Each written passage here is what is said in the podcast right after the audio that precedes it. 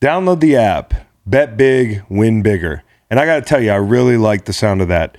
And with WynnBET, it's just that easy. WynnBET has what you need to win. So if you're from Arizona, Colorado, Indiana, Louisiana, Michigan, New Jersey, New York, Tennessee, or right here in Virginia, sign up today to receive this special offer.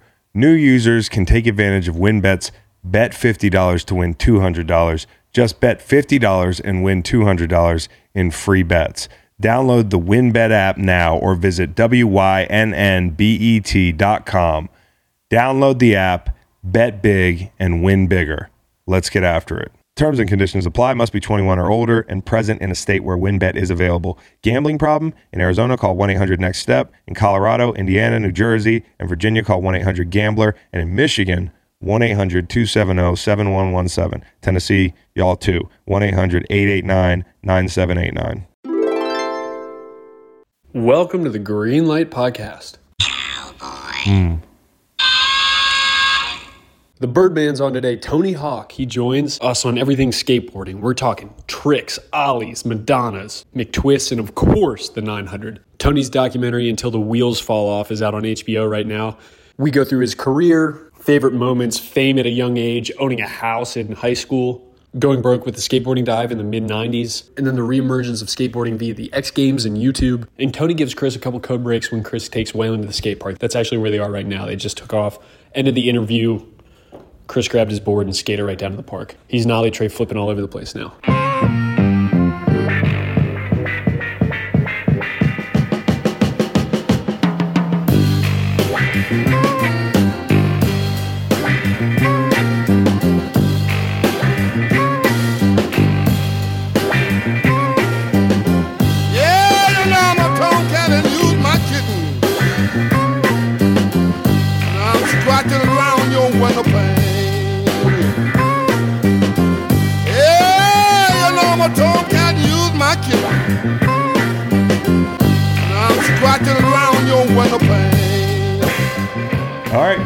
Needs no introduction. Uh, Tony Hawk is with us. Tony, how you doing? I'm good, thank you. What's your day to day like? Oh wow, it, it varies greatly. uh, let's see. Today, um, we are. Well, I'm I'm doing this with you. Yeah. Um, Thank you for finding the time, man. This is a this is a treat. Of course. Uh, well, I got my daughter off to school this morning. Yeah. Um, tried to catch up on communication. I'm here in my office, as you can see behind me, Yeah. and uh, doing something with you, doing something with Anna Faris after this. Nice. and then um, my ramp is just to my left. So I'm going to try to get on the ramp before my daughter gets out of school, and that's a pretty mellow day. Yeah. So you still get time to get on the ramp. That's like daily though. That that's like a that's like a leisure day for me. Okay. nice. well, I was I was gonna ask you uh, like I know you're you're big on like posting the interactions you have with fans, and this may or Oh, may yeah. not go well, but we've we haven't met. We've been right next to each other. Uh, it was at Black Keys, I think, at Bonnaroo. Oh, wow. Do you remember going to Bonnaroo at, and seeing Black Keys, or was that Coachella? Coachella, It was Coachella. I was right next to you at Yeah. Coachella. Yeah. yeah. So Uh, was were my kids there? I don't know, man. I tried not to like stare. Were I'm- we close to the stage or away from the stage? We were up in VIP, like in the front, like you know how they have the yeah, roped off. the- no kids. The- I, I took my kids to Coachella when they were young and a little intimidated. Yeah. And at some point, I found that we were on the very outside of the crowd. The Yeah. Black Keys played that year too. Yeah. But at some point, I was like, "You guys, we're not really in the concert here Right. when we're so far away from the stage." But um, yeah, I was there with my wife. Well, it's like flying your kids private or something. It's like this is not how it is. Like we, we got to go in the belly. Yeah, we got to get in the belly of the beast for you to say you're really at a show. Um, Yeah, and that, that was yeah. the Tupac hologram year, I think. Yeah, that one. Yeah, that. Yes. I quit Coachella. It just, it just. I mean, I was, I was in my prime as a, as a party animal, and uh, the third, fourth day, I was like, "You guys go. I'm going to stay at this house we rented. I am out of gas." And then somebody called, and they're like, "Tupac's on," and I rushed in and saw the hologram last minute. So I'll, I'll never forget that for two reasons. I met Tony Hawk, and I saw Tupac. Um, all right, so we both saw Tupac. I actually met Tupac. did you really? I did. Yeah. Was he cool? Um, he was so cool. It was it was really and and my one of my biggest regrets in life is that I took a picture with my then girlfriend of him and her and didn't think to just hand her the camera. what a good guy. I mean, that's. I- but- incre- I hope she has the picture. Oh yeah, no, I, I kept well uh, over the years. She's she's actually she's the mother of my first child, uh, Okay. Riley. Yeah. And over the years, I kept telling her, I go, you got to find that. It's going to be like your kids are going to freak out. She has other kids. I was like, your kids are going to freak out if you ever find that. She's like, I don't know, I don't know. And she finally found it. And every year, her kids post that picture of her for her birthday. That's so good, man. That's so good. Who's the most like shocking person you've met that's like really into your stuff? Oh wow. Um I guess what I didn't realize was that Pharrell was such a hardcore skater Yeah, in his youth. sense. You know, really down to like to to the nitty gritty of tricks and getting into the weeds and stuff like that. So, um, you know, it seemed like there have been a, a, there are plenty of musicians, celebrities that try to attach themselves to skating because somehow that it's cool now It looks cool. which is is crazy to me. Well, because when I was a kid, it was the furthest thing from cool you could do. yeah. So to think that now the cool kids are skaters or the cool kids in school are skaters is still just seems wild. And so when I saw Pharrell talking about skating, I, I talked to him for a bit and I realized like, oh no, he really was, he was an outcast skater. He was, he started skating when it was not cool. And when you were made fun of it, um, especially in his area.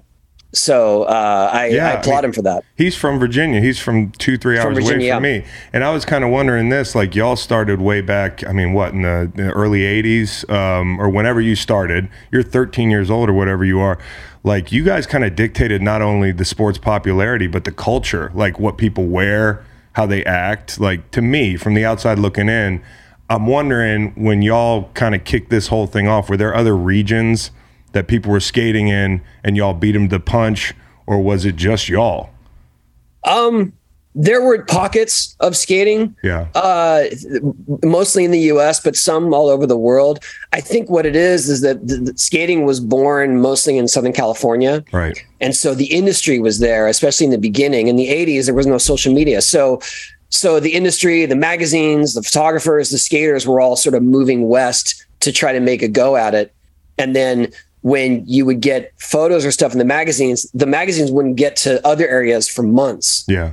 So we were ahead of the curve only by default, not because other people weren't skating. It was just more like this is this is what the progression of skating is, and everyone else is finding about it later. And and like in Europe, they're finding out about it a year later. Yeah, right. Oh, that's interesting. Yeah, I know. It's it's. I, I was thinking about it today. Kind of like you know, you know, the clothes, the you know, the kind of slang or whatever, it, what whatever you, you, you want to pick out of the whole bag. Yeah, like- I, I think it just it wouldn't have been so closely associated with punk rock music. right. That's that's what I feel like, and and and they're so intertwined, especially in the early '80s. I mean, that was when I would go to the skate park. I was young, but that was the soundtrack of the skate park. Was mm-hmm. was like Circle Jerks, Black Flag, Sex Pistols, and so to me, that was that was skate music. You know, I'm not an athlete anymore per se. I did just join a softball league, uh, but I'm a podcaster, and to podcasters, gut health is very important. My morning routine is very important. My breakfast is very important. Walking downstairs to the kitchen to the song Narco is very important to me. But nothing is more important than drinking AG1. I started taking AG1 because I wanted a supplement that actually tastes great, and I wanted to find a nutritional drink that I could add to my daily routine to improve my gut health and energy. I just rip it open and it's over with. I don't have to mix a bunch of stuff. It's easy. I've been on it for six months and I love it. It doesn't taste like it's super healthy, which is a good thing. It tastes really good. It kind of has a mild tropical taste that I actually look forward to each morning. This is the best option for easy, optimal nutrition out there.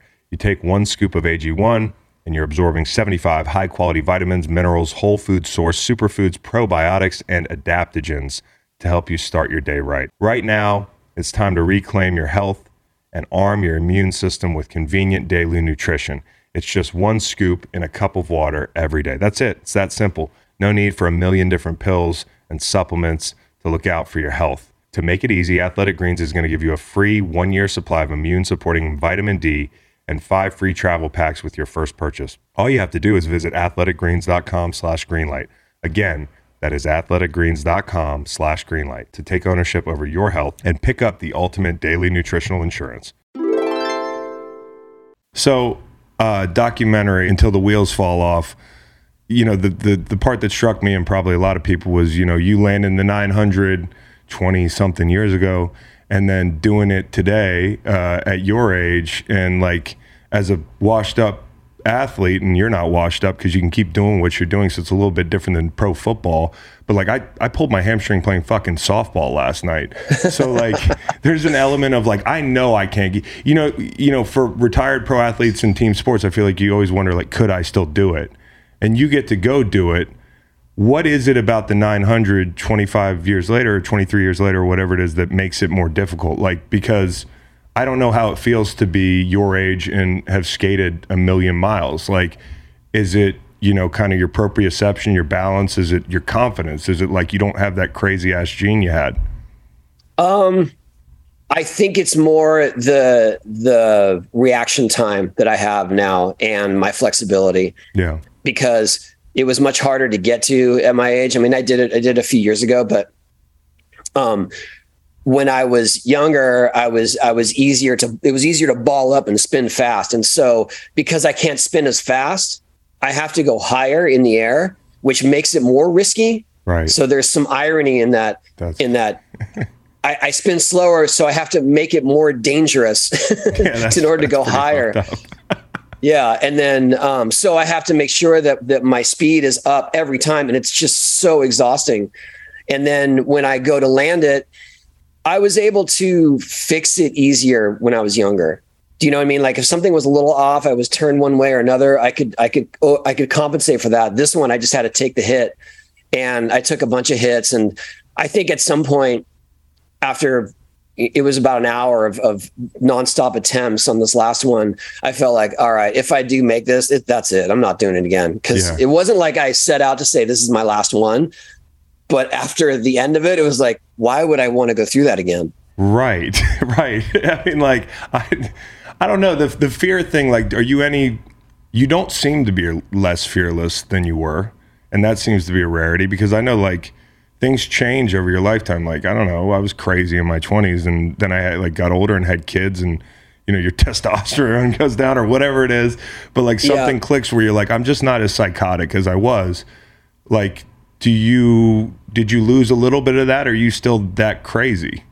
Um, no, I, I think my risks are much more calculated now. Yeah. and um and definitely i was reckless when i was younger you know i didn't i just didn't think of any consequences so there was this sort of false invincibility i had and then as i got older and had some my, my bigger injuries were when i was older um and you start to realize your sense of mortality you start to realize that that you have responsibilities i mean i, I have kids that i i want Yeah. to be there for them i don't want to be either gone or incapacitated. So that changes your perspective too. And and so now I, I feel like I've really shifted my style into something that's much more technical Yeah. and low impact, but allows me to still be creative. I think that that's that was sort of the turning point for me, especially in my 40s, where it's like I can still skate, I can still be considered relevant and innovative if I if I just focus on this skill set. And that's what I've been doing ever since. Yeah, like retirement seems different for you. Like you technically retired. What uh, what year was it? Oh, uh, uh, 2000, 99, 2000. So you've been out for a couple decades, but like you still get to do what Yeah. you love, which is different than some other sports. But you don't get the crowd, maybe.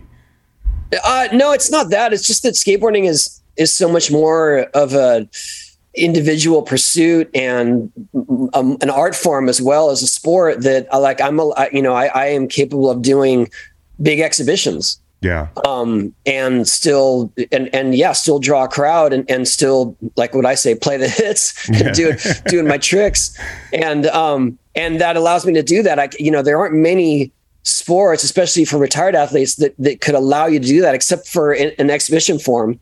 And I feel like a lot of the athletes, and I'm sure I'm going to get to this point, they don't want to, as as my good friend Rodney Mullen says, they don't want to rot in public yeah, um that and that is literally why Rodney doesn't skate on camera or in front of people anymore. Like he loves doing it. He does it for hours at a time, but he's just he doesn't think he's at his full potential or what he was and so he he just wants it to be more of a legacy.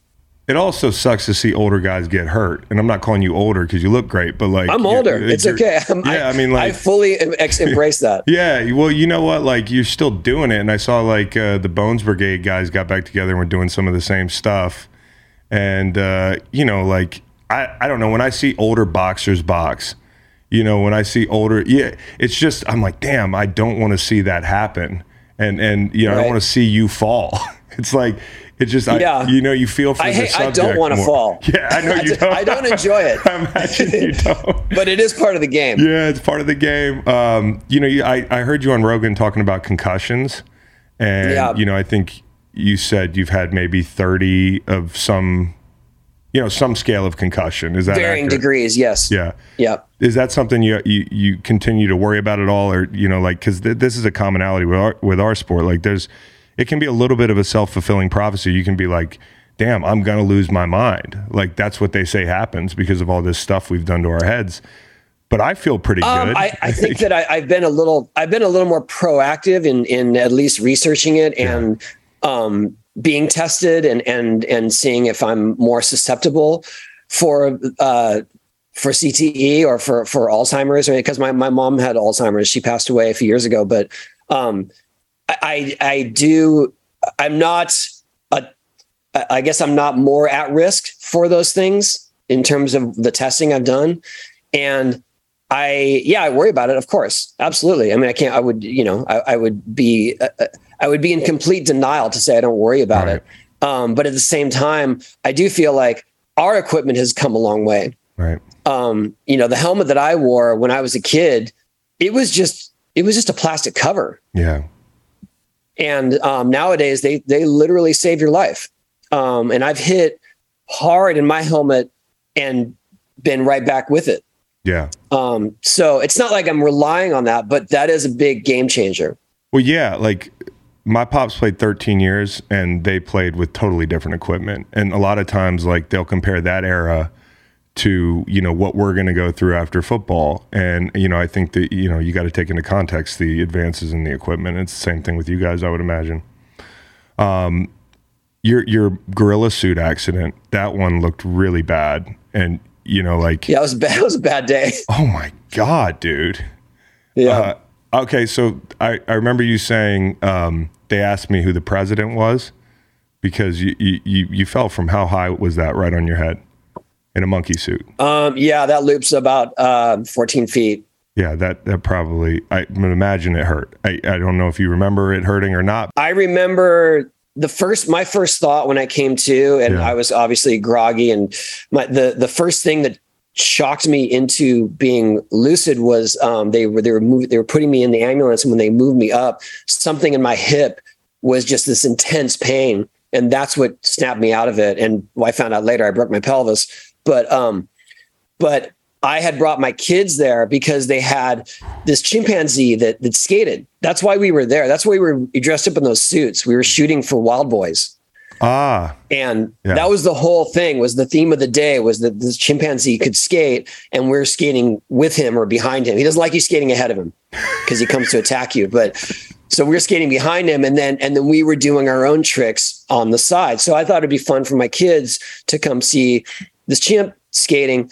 And then when I first woke up, I just said, Oh shit, where are my kids? yeah. Um, and luckily, my friend had come with me, and he had already driven them home. He saw what was happening with me, and he's like, and got them out of sight, and uh, he brought them home. So that was that was what I remember from that day. It was like, oh, my hip hurts. Where are my kids? God damn, dude. Oh, and the one day you bring your kids. Yeah, well, they. I mean, They probably, do get to one of your kids once- skates right now, right? Uh, Riley, he's, They all skate actually. they all skate. Yeah. yeah, but um, my oldest son is a pro skater. How, how's that been like giving him, you know, his his space to grow and be his guy? I mean, like, do you kind of feel like you walk a line with that, like um, having a, a son who's pursuing the same thing? Yeah, I think oh, I it was tricky at first, especially when he started coming into his own because there were there were claims of, of nepotism or favoritism and Yeah. or whatever, or like he has all this handed to him, and it's like you, you can't fake skating, you can't buy skating. You know, skating's so hard. It's Yeah. just it. You're either working at it or you're not, and you're willing to go through the trials and tribulations to get there. Um, so I backed off a bit, especially when he started to to get a name for himself, and then he got his own sponsors, and that's that's when everything shifted, where he was more recognized for being a talent than just being my son. Um, so I backed off in that sense, but now we've come a long way. I mean, he's almost thirty, and it, it's more fun to do stuff together now than it than it was way back then. Yeah, that's awesome, man. That's that's a good. That's a.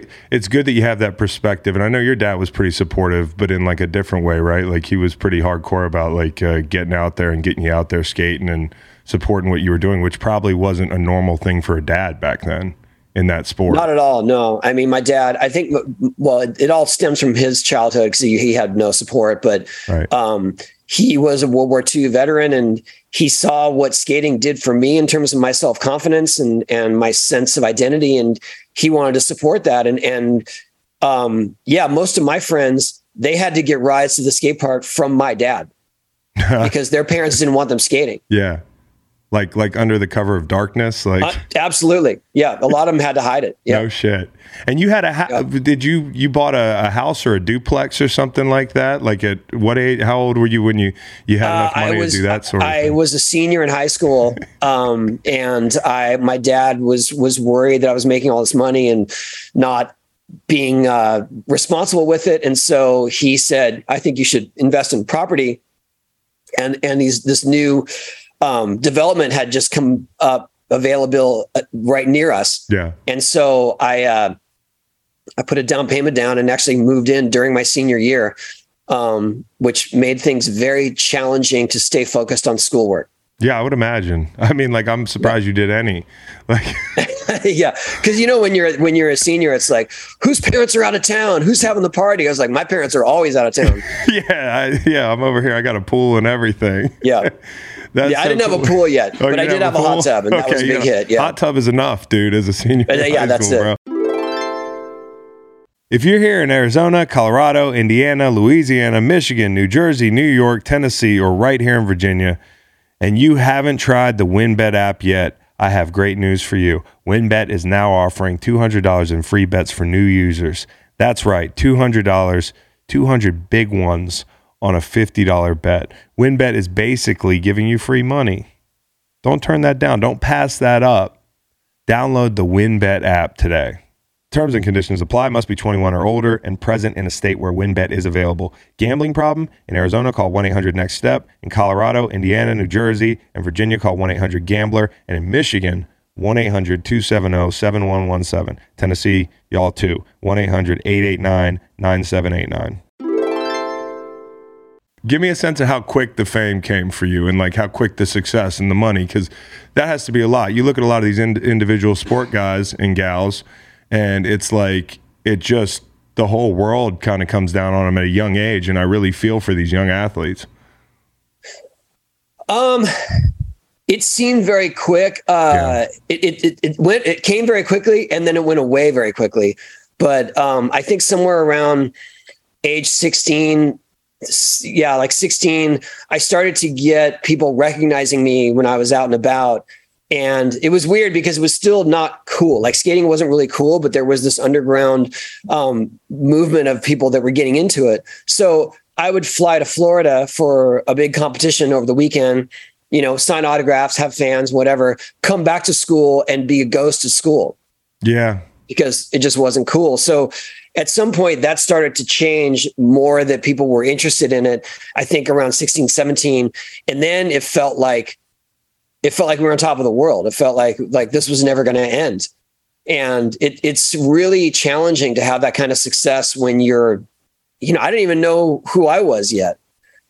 And all of a sudden people are looking at me for for being an example or a role model. And i was like role model for what? Like i'm I'm just trying to meet girls and yeah. go, you know what I mean? And pick up some of these big ass ride checks. my skateboard. Yeah, yeah. I remember I was I heard you had to put those big ass checks in the uh, in first class or or in the cabin. I don't know if oh, you yeah. flying first class, but no, no, no. We were not flying. That's the other thing. Yeah, I, I came home from a big competition in uh, that's right in St. Louis, and I had one of those oversized checks, and they put it up in the first class closet, you know, with the suits but That's I had to go sit in the coach.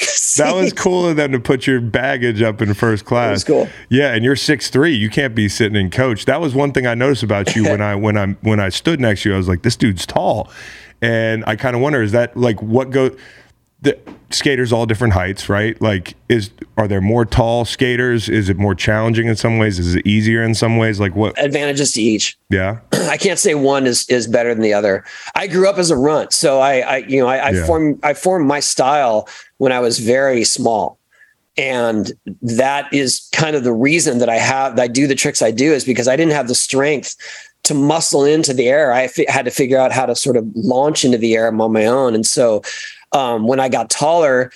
That stuff became a little easier because suddenly I had way more strength. I go way higher. Well, it's funny. We were just talking about like basketball players and like a, you know a, a six ten guy who has guard skills, like growing up, and then he hits a growth spurt. Like you got to learn as a guard, and then you have all this power and height at some point. It's like a it's dangerous, you know, for everybody else. Yeah. Um, I think when I got taller, the the big ramps, the bigger ramps seemed way more uh, comfortable to me. Yeah, I bet. And some of those ramps are insane, dude. Uh, like, tell me what's next in the sport because, you know, I watched the dunk contest. Not to go right back to basketball, but I'm sometimes I'm like, what more can these guys do? You know, Yeah. like like how more how much more creative can people be? And is there like an inflation factor to the currency of doing a really great trick? You know, like people like I've seen that a bunch. It's still just as amazing, but like once people catch up and replicate you know, I kind of wonder what's next because I've noticed young sport, right, relative to all the, these other sports, but it, there's been a lot of ebbs and flows. Like you go from parks to to you know street skating to you know verts or whatever. Yeah. Uh, I don't want to butcher the lingo, man. I don't want to be a fucking poser here. But you got it. You're I good. got You're it. in the See, I might, I might go. this is good. My six year old wants to skate. And I, I didn't sound like a, a, a goober with Tony Hawk. But like, what's next, dude? Uh, it, it keeps it keeps progressing. It keeps evolving. I, I don't I can't say what's next, but I can Yeah. tell you that the tricks that that people were dreaming about or only doing once for a video uh, 20 years ago are now the normal. Yeah. and that the, the kind of thing that you is is what you get for a baseline for your tricks if you're trying to make a career out of it so or for instance like I, yeah i did the 900 in 1999 um since then uh Mitchie Brusco just a couple years ago did a 1260 he went a full 360 beyond what i did because he had a bigger ramp he had more airtime he has spatial awareness he was a gymnast. And that you know it, yeah sure it's 20 years for a full 360 but it is still evolving.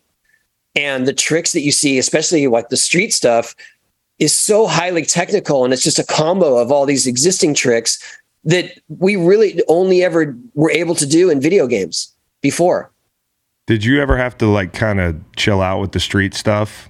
You know, oh yeah. Uh, yeah yeah. Because that seems like a little bit different game. You know, like they both seem Uh, dangerous it- as hell to me, but you know, and also just well i learned i learned how to skate in pools because in my day especially in the late 70s early 80s you either skated pools which were the dogtown z boys crew which was the cool crew Yeah. or you did freestyle which was like like ice skating or, or dancing or you know doing pirouettes. Right? i didn't want to dance. I wanted to i wanted to do the cool stuff. Yeah. and so i wanted to skate pool. I wanted to fly right? So there was no there was no street skating in the way that people think of it now. And then as street skating started to evolve my style was kind of rooted in in in transition skating and ramp skating and so when i would go do stuff it just looked clunky Yeah, um, and I remember coming home from a tour. This is probably around like 90, 1994, 96, maybe. And I had rolled one ankle right at the beginning of the tour. I was skating with a with an ankle, uh, rolled one ankle street skating. hmm Uh, and then I I was wearing an ankle brace on that. Then on the last week of the tour, I was doing a, a little a little trick on the street. Rolled the other ankle worse. Came home. I was literally we're driving. We we had a van for our tour, so I'm driving home from St. Louis with one foot up, dr- driving with ice on it, and and just thinking like this. I can't do this. Yeah, like if I want to keep skating, street skating is and and the other thing is I'm not moving the needle with any of the stuff I'm doing. Football season brings back many traditions we know and love touchdown dances, pick sixes, strip sacks, game winning sacks, tackles, hitting the quarterback, and watching it all with friends in a cooler Miller Lite. The action on the field is reliable year after year. Pair it with the most reliable light beer, Miller Lite. My perfect Miller Lite situation the air's crisp, the leaves are turning. I got a cooler full of Miller Lites. It's just warm enough to sit outside, maybe an outdoor TV. And I got about 12 to 16 of those bad boys in my cooler. and I have three friends over because I'm drinking responsibly. Miller Lite is the perfect beer for football Sundays because of the dependable taste. Your friends love it. It's got low calories and carbs, and it's just a sleek, beautiful can. Since 1975, Miller Lite has been a mainstay in the stadium, at the tailgate, and in your fridge. No matter how your team plays, Miller Lite always provides a winning experience. With only 96 calories and 3.2 carbs per 12 ounce serving, your only concern is the next third down conversion. And Miller Lite tastes like beer. Because if you're a beer lover, you don't want watered down flavor. You want the original light beer. Football season brings back the big hits, so reach for the biggest of them all Miller Lite. You can find Miller Lite pretty much everywhere beer sold, or go to MillerLite.com slash greenlight for delivery options near you. It's Miller Time, official beer partner of the Greenlight Podcast. Celebrate responsibly. Miller Brewing Company, Milwaukee, Wisconsin. 96 calories and 3.2 carbs per 12 ounces. I heard you say you were broke in the mid '90s. Is that true? That's true. Like that. That that's. Uh, yeah, I was struggling for sure. But I'm just saying, like, I, in terms of in terms of what street skating and what people were appreciating, I wasn't doing the the bigger, Got more it. technical stuff. Got I was it. just trying to fit in. Yeah. And then that was really the moment when I was driving home from that tour that I said, if I'm going to keep skating, I gotta, I gotta stay in my comfort zone. I gotta, I gotta keep skating ramps because Okay. that's the only way I'm going to have any longevity. And it was kind of, it was risky because the only way you're going to make a living in that time was being a street skater. Luckily, around that same time, rollerblading t- took off. And so I got a bunch of jobs being the guest skater during rollerblade shows. rollerblading. Right. So I, I was I was the skateboard I was like the skateboarder special guest in the Got it. rollerblade Got exhibition. How do skateboarders feel about rollerblading? It feels like a distant Oh, I mean, there's very always- distant. yeah, I just in those days there was a lot of animosity just because it was like, wait, what this? We've been riding these ramps for years, you know what I mean? And, and um, but I, I I didn't I didn't bite the hand that fed me. I was I was in. I was doing uh, uh, amusement park uh, parking lot demos with inline skaters for a hundred bucks a day, and it was paying the rent, and I I didn't complain. In your whole career, what's the weirdest place you were asked to go skate? Um, wow, that's a good question. Uh, well, I got to skate in one of those zero gravity planes. No. Yeah, that was pretty cool. How That's did I mean, you can how look did it up feel? online. it felt like there was no was gravity. awesome. I would imagine, but tell me, Yeah, tell was- me more. was- I mean, I did. The coolest part, not it wasn't zero gravity. The coolest part was like the third gravity Uh huh. because you could ollie and and your board board's floating up. You can grab it either way. You can flip it a bunch of times. That was the that was probably the the biggest uh, eye opener. That's so cool. Well, you just okay. You just said Ollie. Like, I was looking up some of the your your moves. Stalefish, Saran wrap, Madonna. There's an eggplant in there. Like, where do these like? Were you and your dudes just like kind of hanging out, drinking, and naming tricks, or how did these come about? I mean, in in the early '80s, skating was just the Wild West, and and if you made up a trick, the unspoken rule was that you get to name it, and so we just came up with the dumbest names. So you know, eggplant's like, just uh, out of the sky. Well, it, I didn't invent the eggplant, but Okay. I- like uh, when you when you when you balance on one hand at the top of the ramp, that's called a hand plant Okay. originally. So this is using the front hand instead of the backhand, which was Yeah. a new thing. Yeah. So it had to have a new name. So Got that it. it became the eggplant. Um, stale fish was actually I got that's a funny story. That's a grab that I created, and it's it's a way of grabbing your board. You kind of use your backhand between your heels, and uh, I was at a skate camp in Sweden, and I was keeping a journal because we were there for five weeks and we were bored out of our minds. Um, and this guy came into my room while I was writing and grabbed my journal, you know, totally rude. Yeah. And and I was keeping it kind of cryptic. And and he wrote, he read stale fish. What's stale fish? And it was actually the lunch that we had, they they gave us a tin of a whole fish in Sweden, and so I just wrote down like just to keep a reminder that we had that lunch. And he goes, "Stale fish, is that that grab where you you reach behind your foot and you do?" I go, "Yeah, Yes, it is. It is now. sure, it is now." Yeah. That's so good. And Madonna, is that you or Uh, somebody Madonna. else? No, I named that because uh, it was a trick that I had just learned. And my friend and I were talking, and I said, You know, I, I've been learning all these tricks, and I feel like no one wants to learn the tricks that I'm doing. He goes, Well, a lot of them are just too technical. I said, Yeah, but I feel like there's some tricks that I'm doing that, that wouldn't be that hard to learn. They just think they're not cool. And he's like, Well, then you got to name it something trendy. Hmm. And it was 1985. That yeah, that was the thing to name it in '85. That was it. Yeah, and it, it's it, it works. Yeah. People still talk about it. People people did it in the Olympics, so I guess there was something there. She's still famous, you know. So it kind of works out I did. I did actually. Uh, I broke my leg in March, and I've, Yeah. I've had a pretty. I've had a, a difficult recovery, but um, about two weeks ago, on Madonna's birthday, I relearned Madonna's. Oh wow, that's Yeah. cool, man! Congratulations. That's deal got to be. me. Thank you. Is it like the rehab process now? Has just got to really suck, huh? Yeah, but I'm glad I didn't get hurt like this in the 70s or 80s. Right, right. It was a femur. Um, did I hear? My femur, yeah. That's the big one, isn't it? yeah, that's the big one. I'm not a yeah. doctor, I, I do. I do feel like in the last in the last couple weeks, I've turned a corner with my recovery, and I'm able to finally keep my speed up.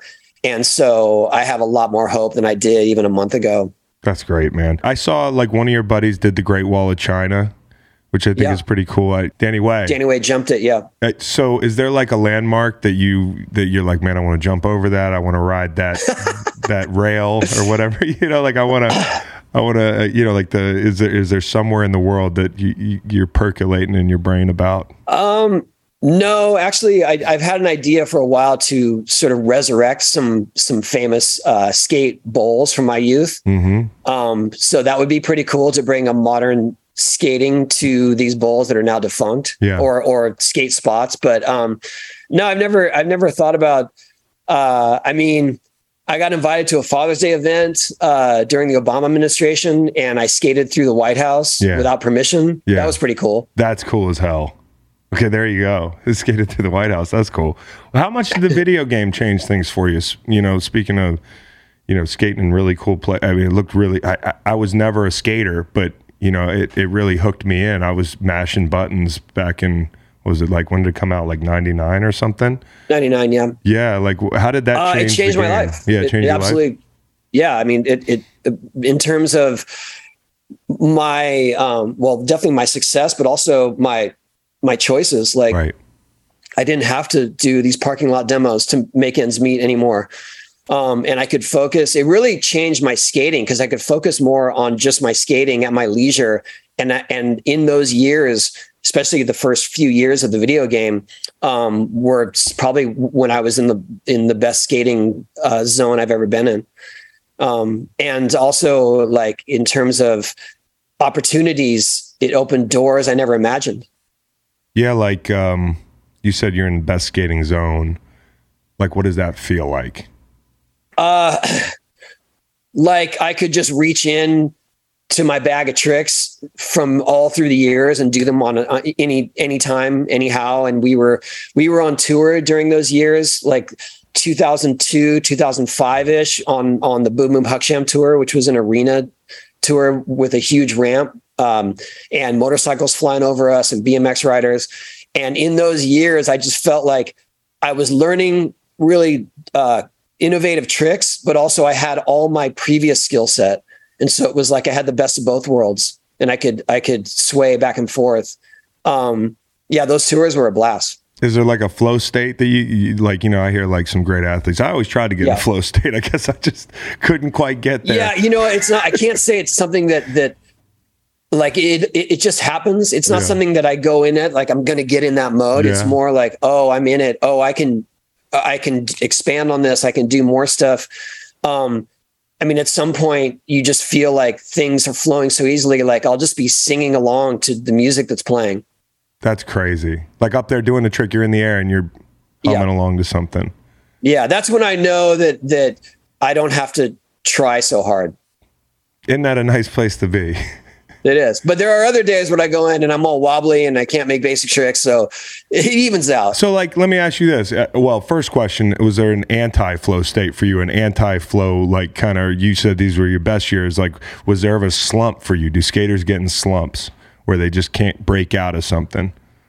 Um, not slumps, but definitely um, just bad days. Yeah. What usually leads to a bad day? I know it could be all types of things in your life, but like the day before an event, can you go out and get like fucked up? Can you do, can you sleep five hours and go to an event the next day? Like, do you do you guys treat your bodies like athletes, like because you are, but do you treat them like you know you're maximizing your rest and recovery? Is there nutrition piece of skating, or is it just like we just roll? Well, definitely, I make more effort with that now. Yeah. Um, and I'm, I'm not out. Part, I have too many kids. Yeah, yeah, You no, I know, hear you. But Believe me, but I you. think that there there were times definitely in in my 20s and 30s that yeah, I would I would go a little too far the night before and still be able to bring it all together the next day. But eventually, that came to an end. I think I did I did have one time where we were out in New York and then we had to do a big demo the next day, but it was out of outside of the city. And I actually flew off the side of the ramp no, because I was so like uh, disoriented. like on the upside of it. no, well, uh, as I was coming down the ramp, I just kind of I was still at an angle, so I kind of shot off the near the flat, but still up in the air. Damn, dude, And you were you had a That, night. that that gave me a sense of, of reality. Like, hey, you're not invincible. This is you know this is real. Yeah, no question. If you're here in Arizona, Colorado, Indiana, Louisiana, Michigan, New Jersey, New York, Tennessee, or right here in Virginia, and you haven't tried the WynnBET app yet, I have great news for you. WynnBET is now offering $200 in free bets for new users. That's right, $200, 200 big ones on a $50 bet. WynnBET is basically giving you free money. Don't turn that down. Don't pass that up. Download the WynnBET app today. Terms and conditions apply. Must be 21 or older and present in a state where WynnBET is available. Gambling problem? In Arizona, call 1 800 NEXT STEP. In Colorado, Indiana, New Jersey, and Virginia, call 1 800 GAMBLER. And in Michigan, 1 800 270 7117. Tennessee, y'all too. 1 800 889 9789. You know, I mentioned my, my son, Waylon. He's six years old. And he used to make me last year during the pandemic when we couldn't go places, you know, indoors. And you you know how this is. You need to get your kids outside. It's like, holy shit, what do I do? Um, I take him to the skate park because he just loved to watch people skate. Like, thought they were the coolest people in the world. But I'm such an outsider that I'm like, son, I don't even know what to tell you about any of this. Like, we're just watching these motherfuckers. I'm like, yeah, it looks cool. I'm right there with you. So if I'm going to introduce him to the sport more formally, is there a young skater that he should be following along? I, yeah, I don't know if that's the answer. Really, Yeah. I feel like um, you got to let him explore it for himself. My Yeah. best advice, especially to parents with with kids that age, is get them all the right gear and, and safety gear and whatnot, but also take him to the skate park early in the morning because Yeah. that's when only little kids and old dudes like me are there, and the older guys are going to watch out. When you go there eh, during prime hours, it's like a collision course Yeah, and you don't know where to stand. You don't know, you know, everyone's in the way, and there's a certain sort of expert flow that you need to get into. But if, if you take them early, like between eight and 10 a.m., that's the, the best hours to learn. Okay, well, that's a good tip. And then you just said it like there's this etiquette that exists, and guys are just like it's muscle memory. Like we know the rules of the skate park. And, you know, like any outsider, I don't want to break the code. I don't want to, you know, I don't want to, you know, find myself in a skate park code break. So, what are the like the no nos at a skate park? Um, don't stand on the obstacles. Okay. That's number one. Okay. you know, if you see a set of stairs, don't sit on the stairs. Okay. Don't stand on on the the top of them or the bottom of them. If there's a ledge or something, stay away from the the landing zone of that ledge. It- it's all you know. It, people will tell you um, in not so friendly ways to not be there, but you can kind of figure it out. I think more most parks have a certain flow of structure in terms of the direction of skaters. Yeah. And if you're opposing that, if you're like doing cross traffic, that's when it gets dangerous. Okay. And is there like a slang word that refers to like a goofy dad that shouldn't be at the skate park that I got to watch out for if I hear some kids saying it? Uh, I don't think so, but it would be thrown at me too. So Okay. No, I don't think it. so. What's your fame like? Because I know you're fam- you're one of. The, I was asking before you came on. I was like, "Is he the most famous person we had on the show?" They were like, "I don't know, Shaq." Like, I'm like, "Yeah, you guys. I mean, you're globally famous, but you also seem to occupy a niche where you can slide into a coffee shop and maybe somebody's like, "Are you that guy?" Like, what's your your your kind of level of fame, and how do you deal with that? Um, yeah, it's not. I, think, and for me personally, um, a lot of people think of me as kind of stuck in the years of the video game series. So when they they know my name, but they don't expect this face to be old. Yeah. So I get that a lot where it's just like, what? Like, oh, and they see my name and, and it's just like, well, it can't be him because he doesn't look like the dude from the Let me tell you how 2001 time video works, kid. yeah that's so i, I get that but um but more often than not it's it's like oh hey like you're tony yeah um but i can't say it's on the level of Shaq. no way No, I think you're up there. I mean, yeah, Shaq, he's so tall, he's so recognizable. But yeah, I um the i Wesley think i think a lot of times i just look like i just look like some suburban dad that Yeah. dresses like which is awesome. you know like a, a, a teenager or something and so that kind of throws people off um but all the stories i share about people either mistaking me or not sure if it's me or Yeah. saying i'm someone else that's all all those are true i'm, I'm not making any of that stuff up That's so good. And obviously the Wesley Snipes meme has just gone so like it's like uh it's like it's like part of the internet's fabric. And uh, Yeah. I wonder when y'all met for the first time, like he knew right away about the meme, or He did didn't you, know. He didn't know. You had to explain He the meme to Wesley all. Snipes. i had to explain to him yeah so How did that go? so that was last year at the oscars Yeah, um my friends were doing the the catering for Yeah. the um for the oscars so we left the show early and it was all you know all that chaos was happening anyway so we left the show early and we went up to go talk to them and uh wesley snipes was one of the first people to come up up the stairs and my first reaction was i have to get a photo of wesley snipes you know to go with this this meme thing that was happening and I approached him and then I explained it to him and he's like, well, what, what's it from? What's it from? I go, you know, it's from, it's, it's New Jack City. He's like, he's like, what do you mean? And, and then I showed him the thing. He's like, oh yeah, yeah, yeah, yeah. And then I said, and then I had shown what I wrote under it. Yeah. Like I have to explain the whole thing to The him. So if you see photos of us, half of the photos are me showing him my phone, trying to explain what this thing is. And I was like, it would be cool to get a photo together because it shows that we have some unity or that I, you know, I was spared. After you And- and explained then the he was- whole thing. Yeah. That's such It a was like process.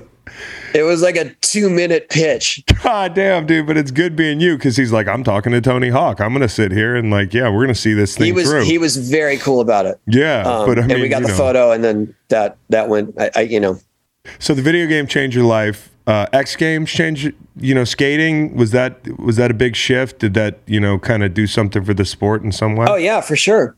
Yeah. Um, it was weird that that they wanted it to be grouped into and, and labeled as extreme. Like that that rubbed us the wrong way because it was like we have nothing to do with rock climbing or sky surfing or bungee jumping. Like, you know, just because we skate doesn't mean we're extreme athletes. But at the Yeah. same time, I understood that they didn't really know what would work either. And I feel like through the years, uh, it got refined, and then the the the sort of the the sports that had more staying power rose to the top. So it was skateboarding, uh, BMX, motocross, um, you know, snowboarding, surfing, and so uh, and and definitely that in combination with with having a video game, um, you know, that changed everything for me. What's the one X Games sport you watch and you're like, damn, those guys, they're extreme. Motocross. Yeah, Yeah, I mean, what we do is is very trial and error based. We can try stuff and bail and fall, and get up, Yeah. try it again. If you don't make your first time, you know, of a motocross backflip, it's tragic. yeah, yeah. That you don't get to just knee slide down the landing. Mm, mm, mm, yeah. They, I mean, all y'all have balls, man. It's like just different classifications. So, skate Yeah. park project. Um, tell me about what you've been doing there and how important it is to have access to to to this sport. When I grew up, I, I happened to live near one of the last skate parks that existed in the U.S.